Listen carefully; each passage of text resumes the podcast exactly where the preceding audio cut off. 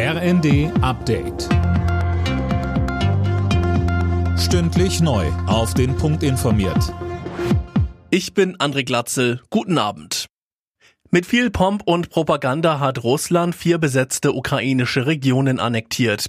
Kreml-Chef Putin und die prorussischen Separatistenführer unterzeichneten in Moskau ein entsprechendes Abkommen.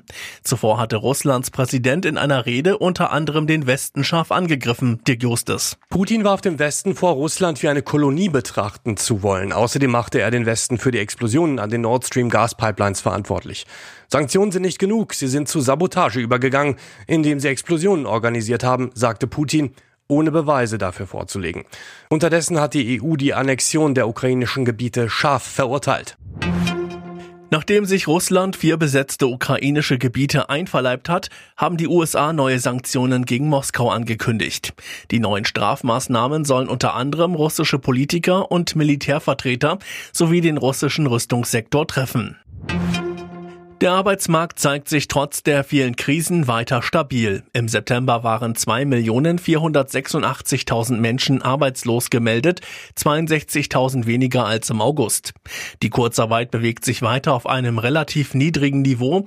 Das muss aber nicht so bleiben, wie BA-Chefin Nahles sagt. In den Arbeitsagenturen gibt es wieder mehr Beratungsnachfragen zur Kurzarbeit. Wir interpretieren das jetzt so, dass sich die Unternehmen auf mögliche Einschränkungen vorbereiten.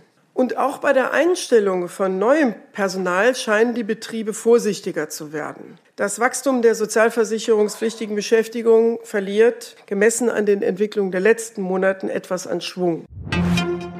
Nach der Länderspielpause geht es am Abend in der Fußball-Bundesliga weiter. Dabei treffen zwei Krisenclubs aufeinander, der FC Bayern und Bayer Leverkusen. Die Münchner haben seit vier Ligaspielen nicht mehr gewonnen. Die Leverkusener sind viertletzter der Tabelle. Los geht es 20.30 Uhr. Alle Nachrichten auf rnd.de